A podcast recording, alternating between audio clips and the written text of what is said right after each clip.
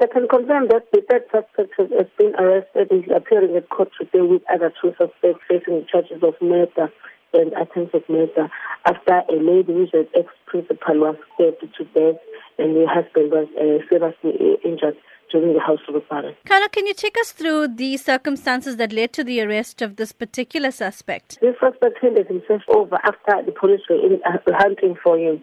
And uh, he decided to hand him over himself after the second suspect was also arrested in Umbumbulu on Saturday at the hiding. So then he decided to hand himself over to the police. Initially, there were reports of a fourth suspect. Does this mean that investigations are still continuing at this stage? Yes, but the investigation is still continuing, and I cannot divulge information since we're in a sensitive stage of investigation. Often police come under fire for supposedly dragging their heels. In this case, we saw a very quick investigation, quick arrests that were made.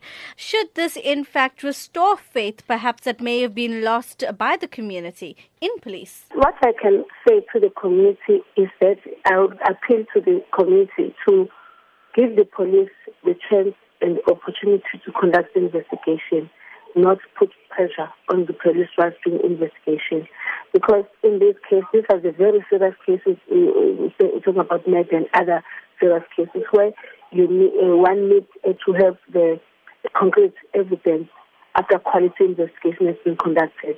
And these are the results of, of being patient with the police uh, in the investigation that led to the arrest.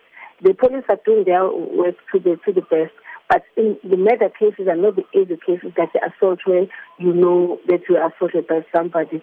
In most of the murder cases, the suspects are unknown, and so quality investigation has to be conducted before an arrest is made.